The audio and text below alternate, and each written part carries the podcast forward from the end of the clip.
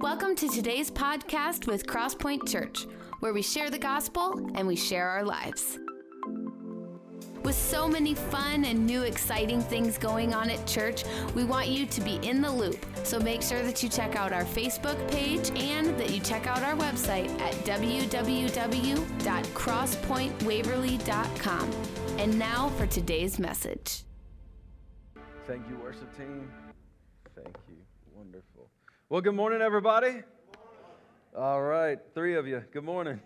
so, good morning, everybody. Good morning. Hey, I love it. So glad to see you. Uh, Pastor Gary preached a few weeks ago, and I listened to uh, his message, and it was so hilarious to me. At the very beginning, uh, he said something, and then he was like, hello, is anybody here? And uh, and so he just talked about it being responsive time, and love that. It helps all of us. But uh, so glad that you're here joining us in person or also online. This past week, as Pastor Madison said, we had the opportunity of gathering together a number of pastors from around the nation in our network of churches, and we had some powerful services and fruitful meetings, and then for the students to uh, compete in fine arts as well as uh, go to the youth conference that was going on is phenomenal. And again, let's just give God praise for the four students from our church that represented Jesus very well and represented us. So proud of them. And Silas Jansen, I mean, top three for a poem from here. And so it's cool on a number of levels for them to be able to experience that. Number one, somebody might be like, they compete with their giftings for God? That's someone judges you on preaching? That's kind of weird. Well, it's not as weird as what you think. And what it does is it helps refine that gifting uh, in the students, and it helps them know what are some ways that they can improve on it. So it's not questioning the gifting. Like, I would hope that no judge would ever look at any of those kids that are doing their best and go, you have no talent. You should never do this again. But instead, they just help them improve. And then for them to go to a national level and to see the talent that's out there only helps our students to go, wow, I want to refine the gift that God has given to me and to be even better at it to glorify Him. So anyway, I just want you to know that they made you uh, proud. They made Jesus proud, and uh, very appreciate Pastor Madison's leadership of those students and taking them there. Well, over the past few weeks, we've been in a series called There Is... Oh, yes.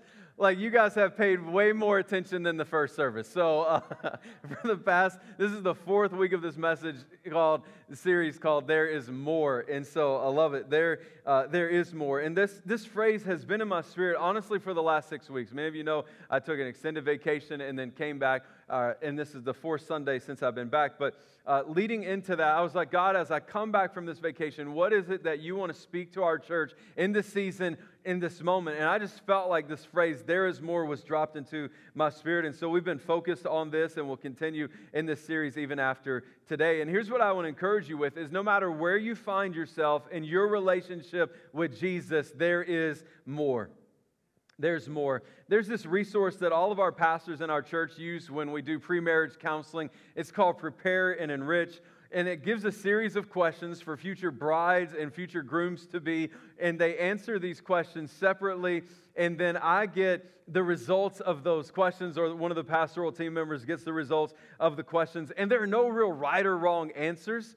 It just kind of lets you see what the couple's thinking, where they're at, as well as uh, gives us some talking points. So maybe there are some things that the couple is doing really well in, and so we get to celebrate that, encourage them to continue to grow in that. And maybe there are some growth areas that need to be dealt with, or some special attention items that, that need to be covered. But in the assessment, there's this one statement that you are to respond with: strongly disagree, disagree, undecided, agree, or strongly agree. And here's the statement: everything new about my partner that I discover, I love. Strongly disagree, disagree, undecided, agree, or strongly agree. And I will just tell you that most couples in pre-marriage counseling are in this lovey-dovey stage. So without fail, the majority of them will put strongly agree. And I'm like, if you put strongly agree, one of two things has happened. Either your partner is withholding stuff from you, or you are delusional, because I just guarantee you that there are sights and smells and sounds that maybe you found out new about your couple, I mean, your partner that uh, that you did not love. Uh, I'll tell you that Brian and Sue Huber are here today. They have been married for forty years. Today is their forty-year wedding anniversary. And I guarantee you that there are things in the last forty years that they have discovered about one another that they don't necessarily love. My wife and I will be married for nineteen years on Tuesday, and she has learned a lot about me over the past nineteen years, and I guarantee you that she has not loved all of it, right? There have been things that she has discovered about me that she wishes that she had never seen that element of me. But here's the deal. Even after nineteen years, there's still more to learn about her and she me. And different seasons will bring out different aspects of us that we haven't seen. And some of you might think, well, what do you mean? Well, here are a couple of examples. Eric and I have, have faced adversity in the last nineteen years of our marriage. And the reality is, is we're going to face more adversity. And I'm generally an optimist, not a pessimist, but I just know that part of life we're going to experience adversity. And some of that adversity may very well be greater than the previous adversity that we face. And here's what I know. We might learn something through it. To put it in a positive light, that adversity could come from the outside. And through it, we see an element of the depth of our relationship with each other and the depth of our relationship with God that otherwise we wouldn't have seen had we not gone through that adversity. Another example is one day I hope that both of my children grow up to marry uh, godly, godly spouses and give us some grandbabies. And I'm going to be like some of you in that honeymoon phase. When I've got a grandbaby, I'm going to pull out my phone every chance I get, and I'm going to show a picture of my grandbaby to anybody who will look and listen every opportunity I get. And then I'm going to, after the honeymoon phase is over and my grandkids come to my house and they leave, then my wife and I will collectively sigh a sigh of relief, and we will take a nap. A few weeks ago, there was a family here who had extended family here, and I was like, have you loved it? And they're like, we're ready for them to leave. Glad you came. Here's the door. See you next year. So here's what I'm saying is we're all still living. We're still growing, we're still learning, we're still walking through this life. And there are going to be some good experiences that we face as well as some bad. And through it, we're going to see and experience the perfection and the faithfulness of God. Through it, we're going to see and experience the perfection and the faithfulness of God.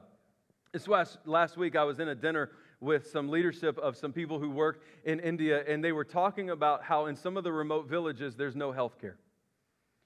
And they said the healthcare system during COVID was this, that they would call the pastor, and the pastor would go and lay hands on the sick and pray that they would recover. It was heart-wrenching as they shared that twenty pastors lost their lives courageously responding to members in their church and laying hands and praying on them. They lost their battle to COVID. These missionaries came together, and they said to the widows and to the children, we're going to take care of you. We're sorry for your loss. We're sorry for the sacrifice, but we're going to take care of you. We're going to cover your expenses, and we're going to take care of your kids all the way up until they're graduates of college. And here's a couple of things that I want to say about that. Number one, your giving to Kingdom Builders enables us to be able to respond to ministries like that. There are a couple of missionaries that our church supports on a monthly basis that is a part of it. And in the midst of this tragedy, the church has come together to show the love of the Father to these widows and to these children. There are these things that we find out about one another as we go through life. Some of it we like, some of it we don't like. Some of you have found out things about each other during the season that you like, and some of you have discovered things that you don't like. I kid you not, in two separate conversations with different ministers this past week, one said that his family has all but disowned him because he hasn't had the vaccine.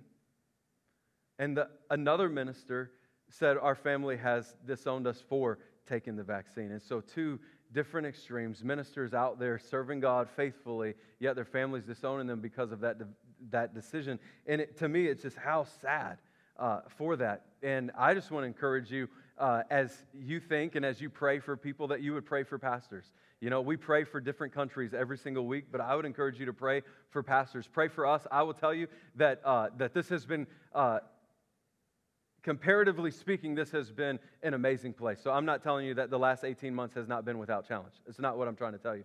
But what I'm saying is that God has been faithful, and you all have been incredible, and you've leaned into the power of the Holy Spirit in this season, and you have fought against the enemy's uh, attempts to try to divide the church, and instead you've said, we're going to fight against that, and we're going to unify together, and so you've expressed kindness and compassion and grace in this season, and so I'm saying that from the bottom of my heart. If it wasn't true, then I would tell you, you all stink, you need to pray more, you need to be nicer. Like, I'm just, I'm telling you the truth. And so as I hear these other stories, I'm just telling you that there are leaders around the nation and around the globe that have taken a beating this year. And so I would just encourage you to be praying for their pastors here and pray for pastors elsewhere. Here's what I know. Even though man may let us down, God never lets us down. And what we should be able to say through every, through everything, everything new I learn about God, I love. Everything new I learn about God, I love. Now, it doesn't mean that we'll like everything that we learn about God, because there are times when we learn more about God that it might require some sacrifice on our part or letting go of some things that we want to hold on to. And so I, I liken it like this. Eric and I have been married for nineteen years on Tuesday, and there have been most seasons in that marriage where I love my wife and I like my wife. And likewise. But there have also been seasons when I love my wife because we're in a covenant relationship, and I promised God that's what we would do till death do us part. But there's been some ugliness, probably from me towards her, that has caused me to not necessarily like her in that season. And so I would just encourage you, if you're in a season where you're not liking your wife, Uh, or you're not liking your husband, that today would be a day where you would seek restoration and reconciliation in your marriage, and that you would allow God to bring healing to that so that the loving and the liking is restored. But as we talk about our relationship with God, everything new we learn about Him, we should love. Again, it might not necessarily be that we like it, but uh, after the, Jesus' death and resurrection, He appeared to the disciples, and He told them to wait for the gift the Father had promised for them. He had promised them that there was more, and there's still more for all of us today. This morning, I want to talk about that gift that Jesus promised. There's this amazing gift that God has given us through His Holy Spirit, yet there's so much confusion around this gift. And so this morning, we're going to dive into this. Robert Morris wrote a book called The God I Never Knew. I'd encourage you to read it sometime. And I shared this quote a couple of weeks ago, but I'm going to set it up again and share it this week. He says, "I'm convinced that one of Satan's primary strategies for keeping people from experiencing all the amazing help and benefits that come from a relationship with the Holy Spirit is to convince us that doing so will make us weird, really weird. Of course, Satan has a lot of help in reinforcing that lie. The world has its share of truly eccentric people, and some of them are, quote, spirit-filled Christians. But here's the newsflash. They were weird before they were filled with the Spirit. That's just who they are. They'd be weird if they had never been saved and had pursued coin collecting instead. They would just be wacky coin collectors." So as we talk about this gift this morning, my prayer is that your hunger would outweigh your hesitancy. That your hunger would outweigh your hesitancy. How many of you know people who don't realize how loud they're talking? Okay, my wife would say I'm one of those people, and I'm like, no, baby. Like, if I'm talking loud, I want somebody to hear me. Like, we, we stopped in Cedar Rapids for lunch the other day. And uh, and so the the Jeep, the weather tracking Jeep, whatever, the storm chasers, that's the word I'm looking for. Storm chaser Jeep was parked in the front parking spot there at uh, at this restaurant. And so I was mesmerized by it. Uh, the stickers on it, the equipment on it. And so I'm staring at it. And apparently this lady thought I was staring at her. And so I walked by, and with an attitude, after I get past her, she's like, "What's he staring at?" And so I said, "The Jeep." The Jeep! Staring at the Jeep! A few years ago, I was sitting at this event, and I don't remember what the event was, but I just know we were sitting in bleachers, and there was this person from our church there, and they turned around and said to me, "So, what's the dirty on speaking in tongues?" So you know what I did? I boldly stood up in my bleacher seat, and I began to yell in an unknown language. It's not what I did. Some of you are like, "For real?" No, no, I didn't. Instead, I did what you did. I looked all around to see if the whole place was looking at me. And then I said to her, listen, our church believes in speaking in tongues. I speak in tongues. Our pastoral staff speaks in tongues. And some of you are like, I knew that guy was weird. Well, I'll just tell you, I was weird before I was baptized in the Holy Spirit. Here's the deal. I want everyone to be baptized in the Holy Spirit. And my commitment to you is this, that uh, we'll protect the church and we'll make sure that things are in line with the Bible and are in order, just as we have for the last seven years as, as an existence of a church. And so here's what we're going to do this morning. We're going to dive into some scriptures. We're going to look at a number of passages. I would encourage you to take notes so that you can reflect and study and read on these later, and then call me or call one of our staff members and ask any questions that you have about these passages. But here's what I want us to do this morning is I want us to look to the Word of God, because this is where doctrine is built. It's built off of the Word of God. It's not built off of our experiences or our lack of experiences. Instead, it's built right here from uh, what God instructs us to do. So the first passage we're going to look at this morning is actually Acts chapter nineteen. Encourage you to turn there or scroll there on your phone, Acts chapter nineteen. We're going to begin reading, and verse number one is also going to appear on the screen. It says, "And it happened that while Apollos was at Corinth, Paul passed through the inland country and came to Ephesus. There he found some disciples, and he said to them, 'Did you receive the Holy Spirit when you believed?' And they said, 'No, we've not even heard that there is a Holy Spirit.' And he said, Unto, into what then were you baptized? They said, 'Into John's baptism.' And Paul said, 'John baptized with the baptism of repentance, telling the people to believe in the one who was to come after him, that is Jesus.' On hearing this, they were baptized in the name of the Lord Jesus. And when Paul had laid his hands on them, the Holy Spirit came on them, and they began speaking in tongues and prophesying. There were about twelve men in all." I want us to look at verse number one again. It says this, "And it happened that while Apollos was at Corinth, Paul passed through the inland country and came to Ephesus. There he found some" what? "Disciples."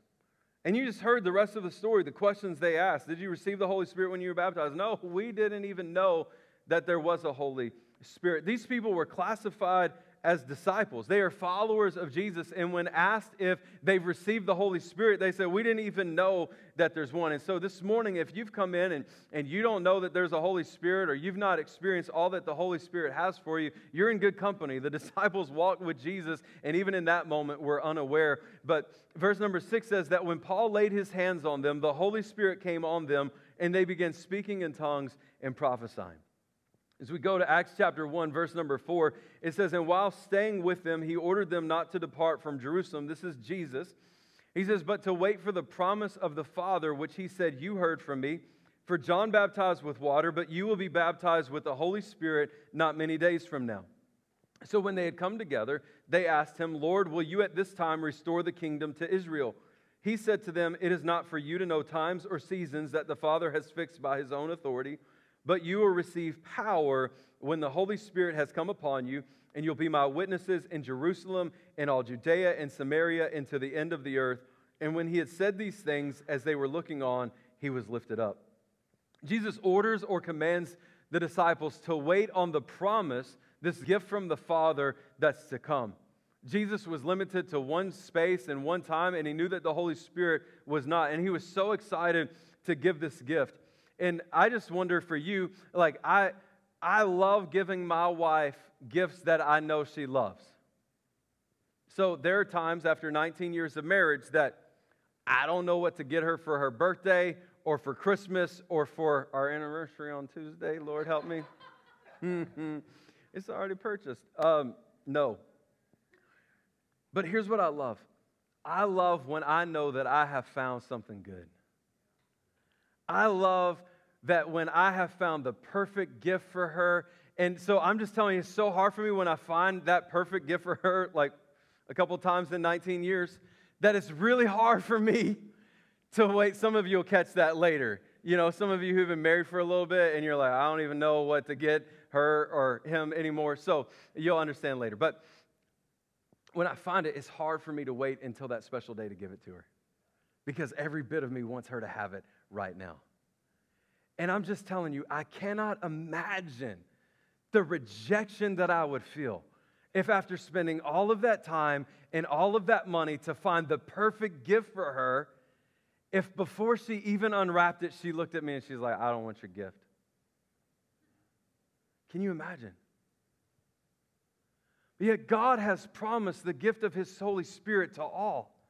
And there are so many believers globally who say to God, God, I know that you've prepared this gift for me. I know that you want me to have this gift, but I'm not interested in the gift that you're giving. Can you imagine?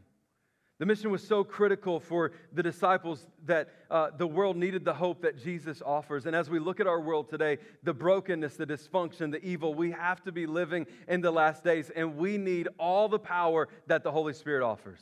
We need all the power the Holy Spirit offers. In Acts chapter two, verse number one, it talks about this experience that the disciples had when they waited on the gift that God had promised to them, that Jesus told them was coming. And this describes the setting and the scene of what happened when it came in Acts chapter two, or when the Holy Spirit came. Acts chapter two, verse number one. When the day of Pentecost arrived, they were all together in one place. And suddenly there came from heaven a sound like a mighty rushing wind, and it filled the entire house where they were sitting. And divided tongues as a fire appeared to them and rested on each of them. And they were all filled with the Holy Spirit and began to speak in other tongues as the Spirit gave them utterance. Now there were dwelling in Jerusalem Jews, devout men from every nation under heaven. And at the sound the multitude came together, and they were bewildered, because each one was hearing them speak in his own language. They were amazed and astonished, saying, are not all these who are speaking Galileans? And how is it that we hear each of us in his own native language?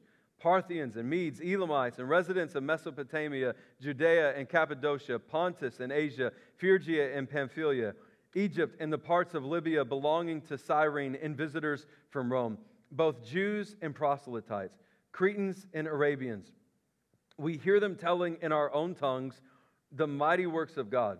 And all were amazed and perplexed, saying to one another, what does this mean? But others, mocking them, said, they're filled with new wines. They accused them of being drunk. Verse four says that they were filled with the Holy Spirit, and they began to speak in other tongues as the Spirit gave them utterance.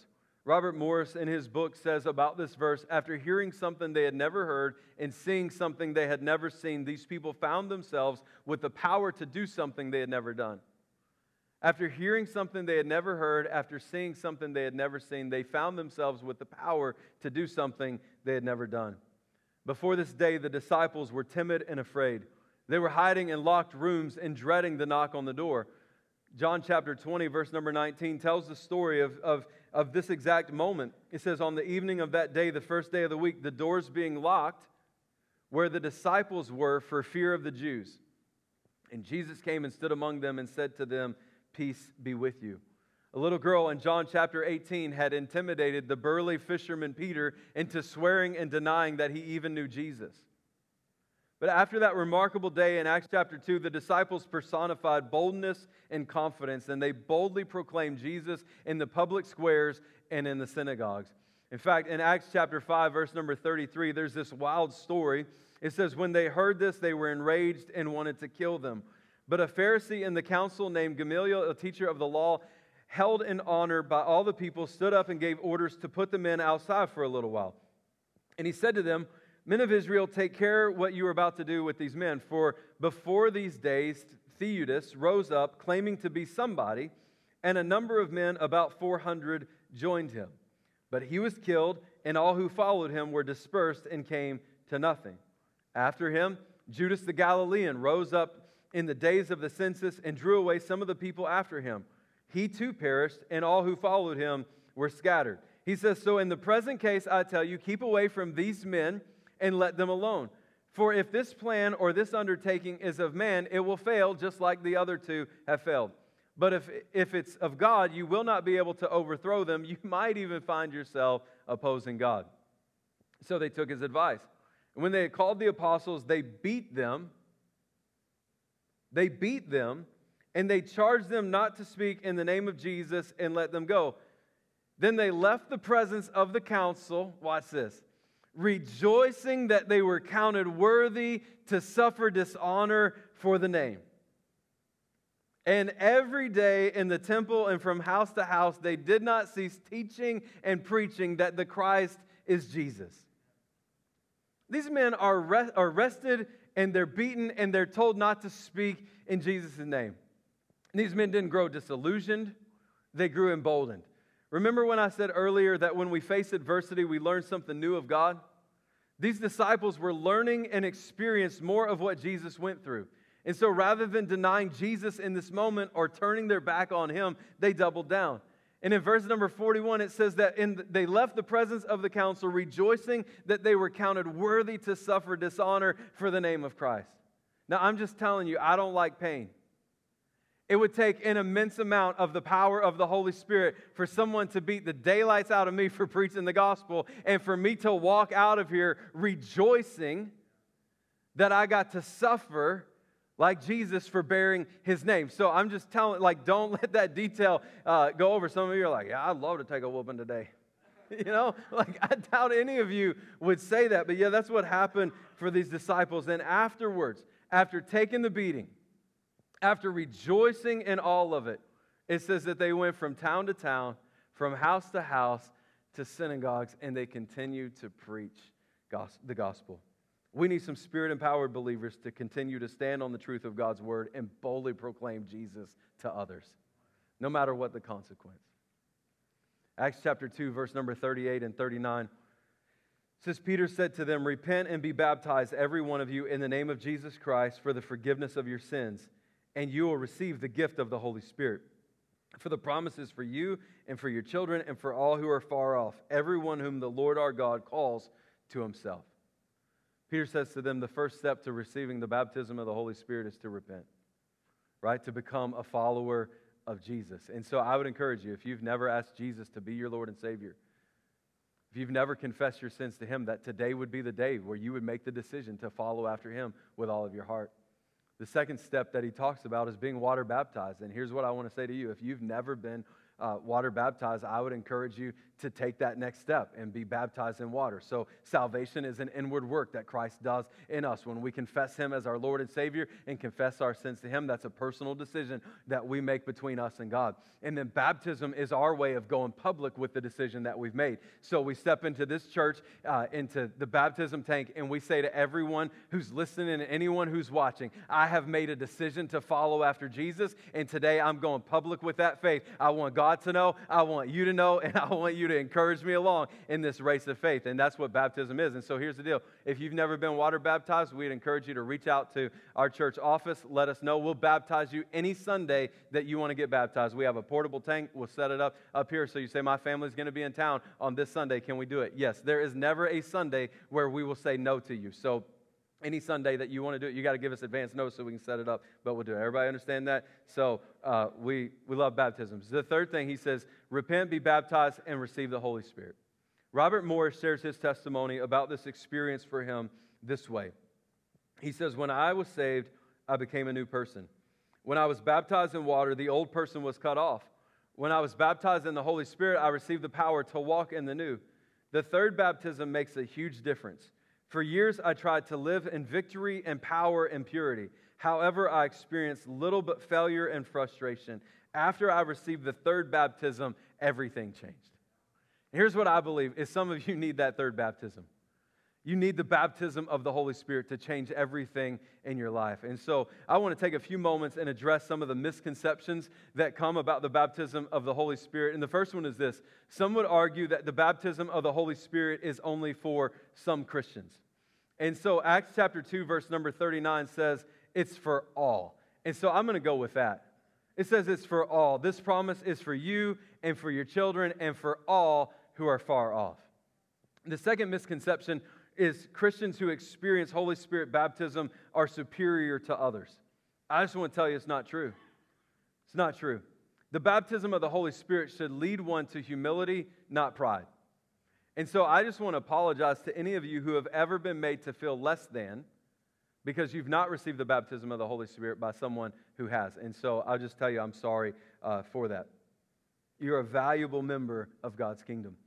And I would encourage all of us, no matter what season that we're in, to recognize that there's so much more that God has for us. The third misconception is this: I'm not holy enough to receive the baptism of the Holy Spirit. And so I would just ask you, what comes first, the chicken or the egg? And when it comes to the baptism of the Holy Spirit, I would say this, that the baptism of the Holy Spirit helps us to live a more holy life. To helps, helps us experience freedom from sin and the power to overcome temptation. The fourth misconception is this, that all receive the baptism of the Holy Spirit in the same way. So some might receive the baptism of the Holy Spirit. So that's, this is not true. Everybody doesn't receive it the same way. Some people might receive it in a camp service or in a church service or a special service or in a small group or in a one-on-one. Or somebody might even receive the baptism of the Holy Spirit while driving their car down the highway. So a person can receive the baptism of the Holy Spirit anywhere and anytime the Lord sees fit. The fifth misconception is this, that the prayer language and the gift of tongues is the same. They're two distinct uh, things, and so we're going to talk about in a future sermon uh, at greater detail the, the distinctions, but they're different gifts. And Paul talks about the difference in First Corinthians chapter fourteen. He's bringing correction and instruction to the church. There are some things that got out of hand. And, uh, and he says that the gift of tongues in a public gathering requires an interpretation. And so First Corinthians chapter fourteen, verse number twenty-three says, if therefore the whole church comes together and all speak in tongues and outsiders or unbelievers enter, will they not say that you are out of your minds? Okay, this is why the worship team and I don't pray in tongues in, uh, into a microphone on a Sunday morning. The only time that a public gift of tongues should be used in a service is if there's an interpretation. And then even furthermore, what I would ask of you, if, if someone feels like they have uh, the gift of tongues and an interpretation, that you would find me or that you would find Pastor Dan or Pastor Madison, and then one of us will discern whether or not that's for this entire body or if it's for something else. And some of you might be like, well, you're just trying to squash the, the power of the Holy Spirit. No, I'm not. But we live in a day where everything goes viral, and this service is on the video. And there are some people who are going to work in the spirit and some who are going to work in the flesh. And so we're just going to say, as the pastor of the church, yes, I'm open to the gifts of the Spirit working in our church, but I'm going to pray and discern whether or not that's for this group or if it's for a different group. Do you understand what I'm saying? And it's important because in another verse that we're going to get to in just a second, Paul talks about um, not stopping it. So I'm going to have to keep going and find it, and we'll get there. Um, So this is why we don't pray in tongues in a microphone. But when you're in the private prayer or devotion time or praying for someone, it doesn't require an interpretation. Paul writes, for if I pray in a tongue, my spirit prays, but my mind is unfruitful. What am I to do? I will pray with my spirit, but I'll pray with my mind also. I will sing praise with my spirit, but I will sing with my mind also. And Paul's doing this balancing act in this chapter. He's attempting to bring correction to the church and order and order to the way the members of the church are utilizing the gift of tongues in their public gatherings. But he also doesn't want to discourage them from yielding to the grace of tongues in their private devotional times of prayer. And so in First Corinthians fourteen, verse eighteen, he says, I thank God that I speak in tongues more than all of you. Nevertheless, in church, I would rather speak five words with my mind in order to instruct others than ten thousand words in tongues. And in verse thirty-nine, he says, so my brothers earnestly desire to prophesy and do not forbid speaking in tongues. That's the verse I was referencing a moment ago. But all things should be done decently and in order. All things should be done decently and in order. So finally this morning, for those of you who wonder if this gift is for you or if God would even give it to you, I want to close with this passage in Luke chapter eleven. And I hope that you'll turn there, that you'll read this passage even as we leave out of here today. But Luke chapter eleven, verse number nine, Jesus says, I tell you, ask, and it'll be given to you. Seek, and you will find. Knock, and it'll be open to you. For everyone who asks receives, and the one who seeks finds. The one who knocks, it will be opened. What father among you, if his son asks for a fish, will instead of a fish give him a serpent? Or if he asks for an egg, will give him a scorpion? If you then, who are evil, know how to give good gifts to your children, how much more will the Heavenly Father give the Holy Spirit to those who ask Him? And so I end where I started this morning. I pray that today your hunger will outweigh your hesitancy. Will you bow your heads and close your eyes all across this room? Maybe there are some of you who've come in today and you don't have a relationship with Jesus. And you say, today I want to become a follower of Him. Maybe there are others of you who at one time walked with God, but you've turned your back on Him, and you say, today I need to see my relationship restored back to Him. In just a moment, with every head bowed and every eye closed, if that's you, you say, I need to ask Jesus to come into my life for the very first time. Or you say, I need to see my relationship restored back to Him. When I count to three, why don't you slip up your hands all across this room? One, two, three. Lift them up all across this room. Thank you. I see that hand. You can put it down. Are there others this morning?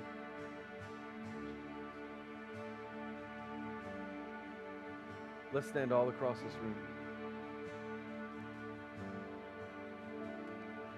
There was at least one hand that went up this morning of someone who needs to ask Jesus to come into their life for the very first time.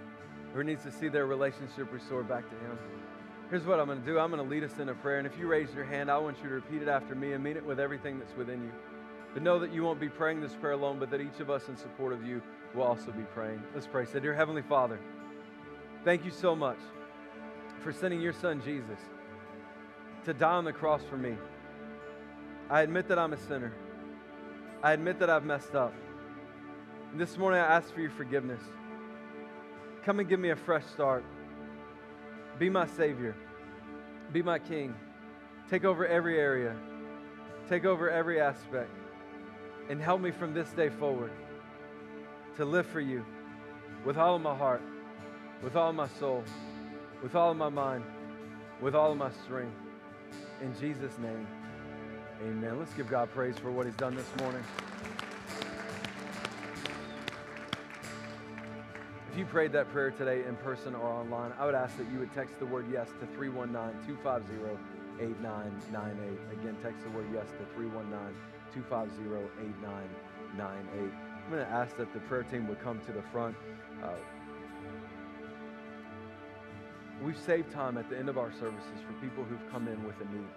And so I would just encourage you today that if you've come with a need and, and you need God to perform a miracle or to answer a prayer, that when the worship team begins to sing this song in just a moment, that you would step out of your seat and allow someone to pray for you. Maybe today you're saying, you know what, I, I want prayer to receive the baptism of the Holy Spirit. Maybe for some of you, you need God to do something else in your life. And I pray that today that your hesitancy would be outweighed by your hunger, that each of us in this room would say, God, whatever it is you have for me, I want it. And so whether that's here in this room this morning, whether that's in your quiet time uh, this afternoon or tomorrow, but that would be our prayer. So worship team's going to lead us in a song. I would encourage you to step out of your seat this morning and allow this team to pray for you. Thanks for joining us. We hope that this message was inspiring and encouraging. For more information about this message or about all things Crosspoint, check out our Facebook and head to our website at w w w dot crosspoint waverly dot com.